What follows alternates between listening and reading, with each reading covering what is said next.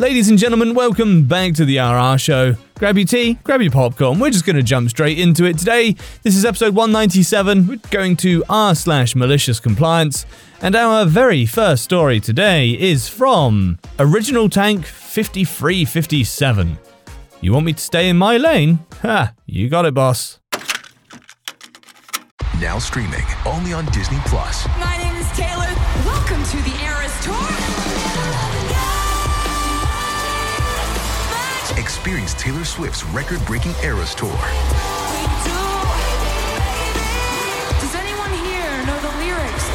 Prove! Taylor Swift The Eras Tour, Taylor's version, with four additional acoustic songs. Now streaming only on Disney Plus. With Lucky Land slots, you can get lucky just about anywhere. Dearly beloved, we are gathered here today to. Has anyone seen the bride and groom? Sorry, sorry, we're here. We were getting lucky in the limo and we lost track of time. No, Lucky Land Casino, with cash prizes that add up quicker than a guest registry. In that case, I pronounce you lucky. Play for free at LuckyLandSlots.com. Daily bonuses are waiting. No purchase necessary. Void where prohibited by law. 18 plus. Terms and conditions apply. See website for details. Some time ago, I used to work in a medical specialty office. It was ID, or infectious disease, as a medical assistant. Sidebar I used to work in the food industry and was always told that I wouldn't ever contribute to society or do anything meaningful with my life. While I absolutely loved working as a chef and baker at the time, I wanted to do more with my life and prove to myself that I'm not as useless as people make me out to be. Not that I believe that for one second, but in my culture, if you aren't a businessman or a doctor, you're lower than everyone else. It's pretty terrible, but that's how the culture is. I now live in the US and it's been pretty good. Anyway, back to the story. I graduated top 3 in my class and was certified through the AAMA and scored in the 90th percentile, so I knew my stuff. But I've never worked a white collar job in all my life, so I was afraid that I would seem out of place. I did my externship at this ID clinic in my town, and they loved my interpersonal skills. They loved my work and stated that I would be offered a job at the end of my externship. I was elated. I was so happy to have a job secured and have a foot in the door to the medical field. It turns out my blue collar experience helped me relate with a lot of our patients, and they appreciated my work more for it. As my time went on, my experience working in the medical field became less about the money and more about the people I can help with my direct patient care. They weren't just charts or medical record numbers and diagnoses. They were Jeff, who ran the local farmers market, or Meg, who worked with kids at the Y.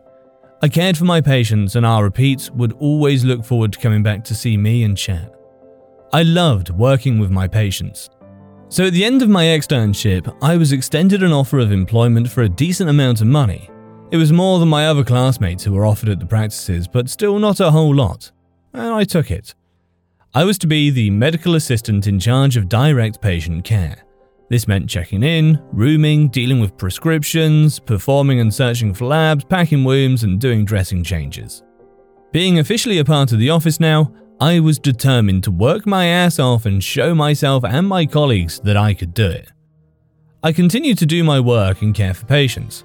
However, over time, I would notice certain things that weren't in my job duties that I could do that would help care for the patients.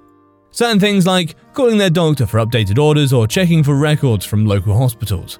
Also, helping patients find good home health or skilled nursing facilities. Things that were generally the medical scheduler's job.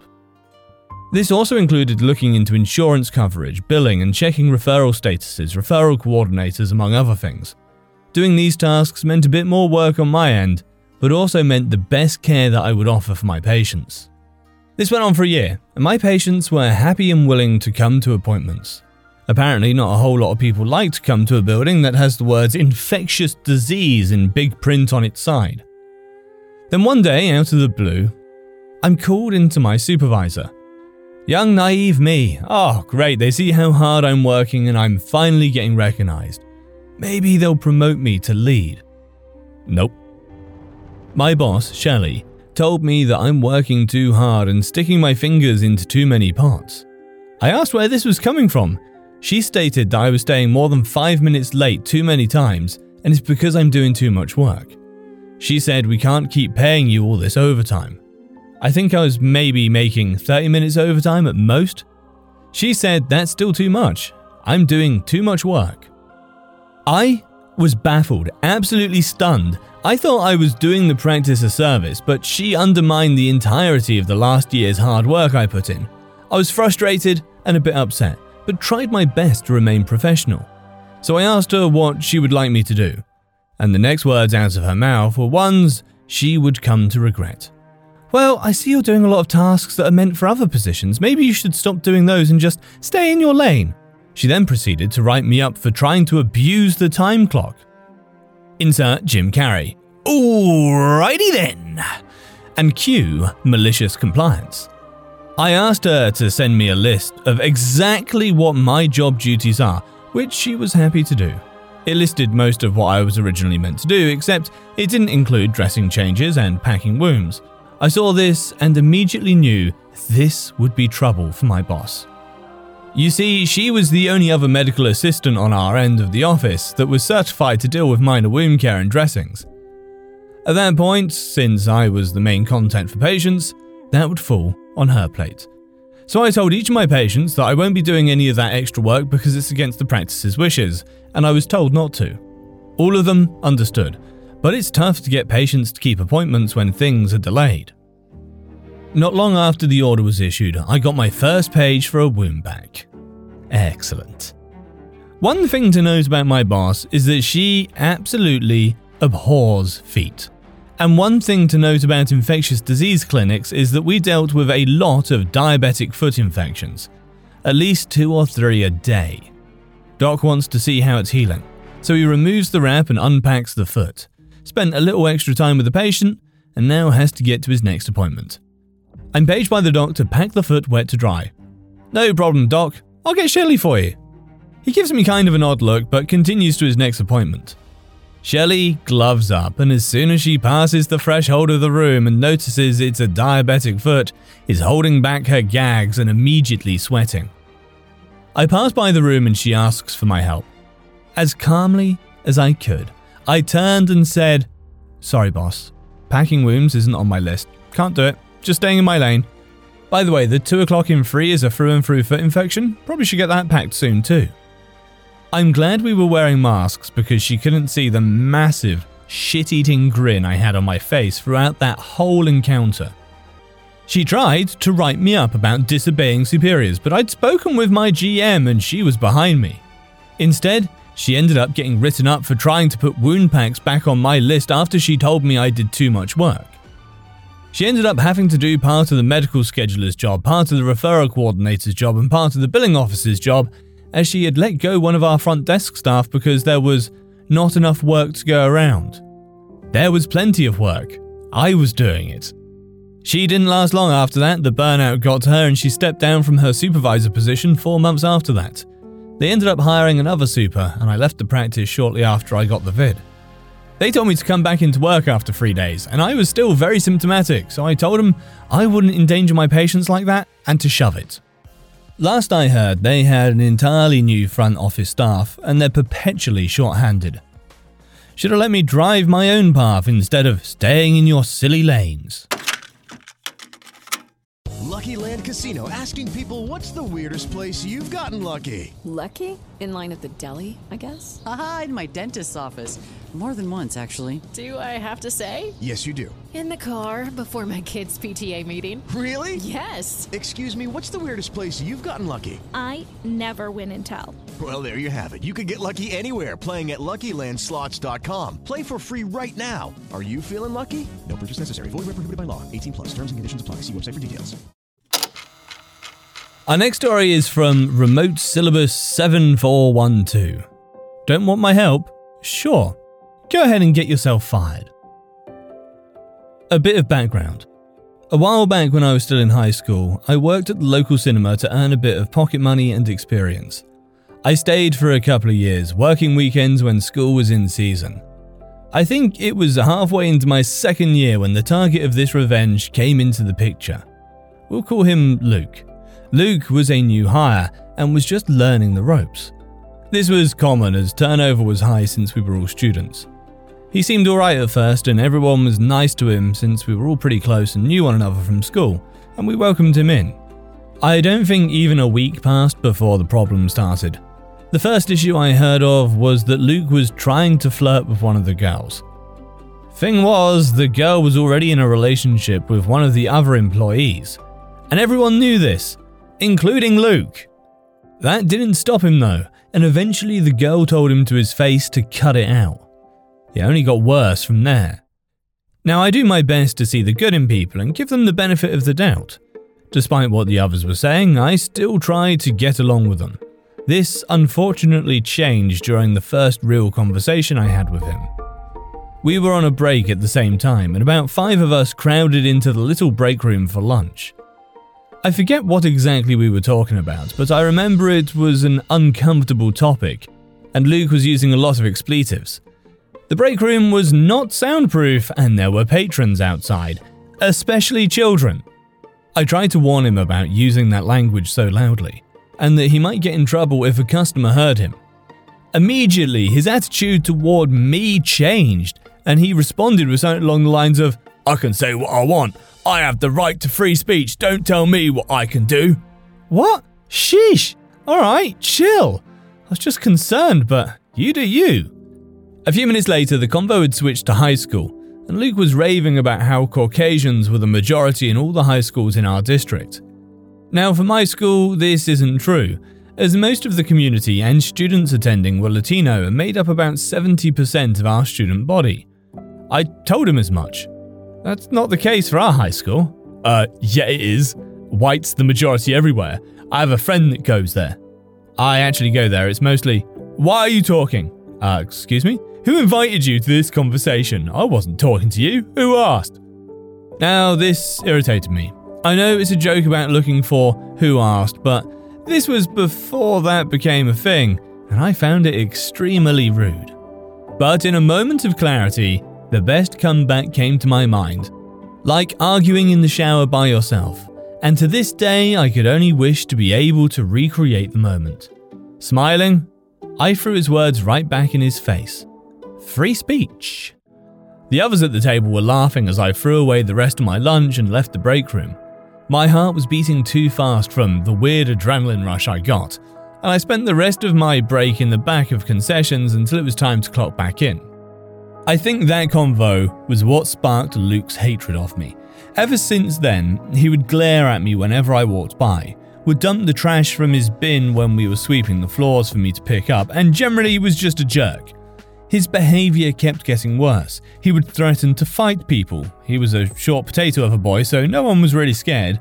Argue, say rude, passive aggressive, or downright racist things, and was just generally a jerk. At some point during a shift, I wasn't there. He cornered the girl he'd been eyeing and kept verbally harassing her to the point that she hid in the manager's office where he couldn't get to her. She was a sweet and loyal girl and a friend, and she and her boyfriend could be described with the phrase, puppy love and had been together for a long time. The boyfriend, understandably, was angry when she texted the group chat about what had happened and wanted to get Luke fired. However, people were hesitant about this, saying that managers wouldn't want to because he'd claimed discrimination, he was trans, and that he hadn't done anything blatantly wrong. Then another one of the employees made a suggestion. Luke was incompetent. We all knew this why not make the managers see it too? Revenge time. It wasn't hard to do since Luke would tend to shoot himself in the foot. When possible, we'd point him out to managers when reviewing the cameras in the halls about him dumping his trash can when sweeping onto the ground in front of patrons. When he was cursing up a storm during break, a text would be sent and someone would lead a manager to him to be caught. He rarely cleaned up, he was rude, loud, and the incident with the girl didn't help his case. It still wasn't enough, and week after week his name was on the schedule. Then my opportunity came. See, at the cinema, there's a position called Point, aka the ticket taker that lets you into the theatre area. It's the second most dreaded position, the first being self serve cleanup, as you have to stand in place and interact with customers at a rapid fire pace, smiling and listening for theatres to be called at the same time. When the night ends, the last person on point has to close and clean the self service stations. Today, to my initial dread, Luke and I were both on point. The entire time, Luke would leave his station and pace the lobby, toward me, then back, not even sweeping the ground as he went. He wasn't supposed to leave point and had to walk around customers to get back to his podium to help them. He was told off by a manager once or twice for this, but he continued his antics anyway. Then, as things slowed down, one of the managers approached me and told me we were going down to one point, one person at the centre rather than at both entrances, and that I'd have to explain to Luke how to close point before I went back to help clean concessions. It had to be this way since I'd already taken the sanitation test and Luke had yet to do so, and therefore wasn't allowed behind concessions. When I finished closing my point, I walked over to Luke and told him to move his podium to the centre so he could take closing point. He did, though scowling at me. When he was set, I began to explain So, you'll be closing point tonight. After the last movie starts, you need to go to the. Go away. What? I don't need your help. Don't talk to me but I need to teach you how to close point. I don't care, shut up. I know you don't like me, but this is work. You need to. No, I don't want your help. Shut the hell up. But fuck off, don't talk to me. At this point, I was beyond upset. I was furious. I was trying to help, even after how he'd acted, how he'd treated everyone here. I didn't care what he said in the break room, but it shouldn't affect work. This is ridiculous. I must have snapped or something because I complied, walking away saying, Fine, I don't care, don't ever talk to me again. Hey, I said, me, waving a hand over my shoulder, don't talk to me ever again. I went behind concessions to help, where he couldn't reach me. I don't know when, but I started crying out of frustration, and one of my friends came and hugged me, bringing me to a corner to cool down. I don't get angry often, and when I do, it makes me scared. I was just sick of his antics, sick of the way he spoke to me, just sick of his attitude. I'm not sure how long I sat back there, but soon enough, that same friend came and waved me to the front of concessions. I wiped my face and walked out, and he pointed to point.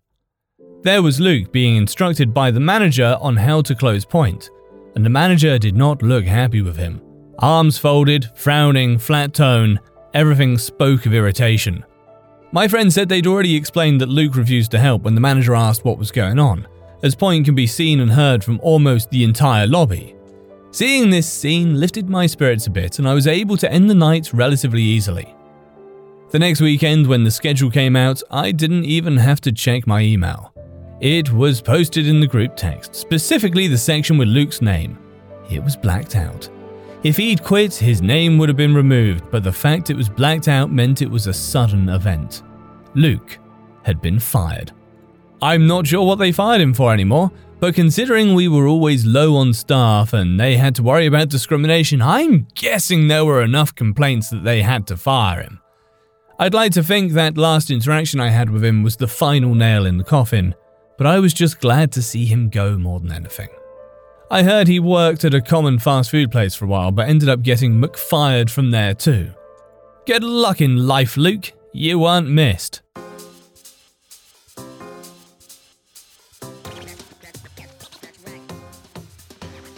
Well, ladies and gentlemen, thank you very much for listening. That brings us to the close of this episode. I can't wait to see you in the next one. As always, peace out, take care, and I'll see you there. Swimsuit? Check. Sunscreen? Check. Phone charger? Check. Don't forget to pack the 5 Hour Energy. It fits great in a pocket or carry on, and the alert feeling will help you arrive ready for anything. Now get 20% off when you use code 5HE Travel at 5hourenergy.com. Expires April 30th. One time use only, not valid with other discounts. Remember, visit 5hourenergy.com and use code 5HE Travel to save 20%. True terrors of horror, bizarre happenings, unexplainable events. On our podcast, Disturbed, terror takes center stage. Each episode is a journey into the darkest corners of human existence, delving into bone chilling tales of kidnappings, serial killers, maniacs, and the very essence of your worst nightmares coming to life on this weekly true horror show. Disturbed is not for the faint of heart. It's an exploration of real, unadulterated horror sourced from everyday people.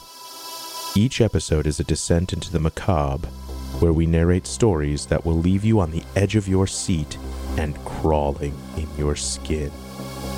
We navigate the disturbing narratives that lurk in the shadows, offering a raw and unfiltered listen into the most terrifying aspects of the human experience. Enter at your own risk and let the unsettling tales unfold in the haunting realm of Disturbed. And remember, listeners, stay safe out there.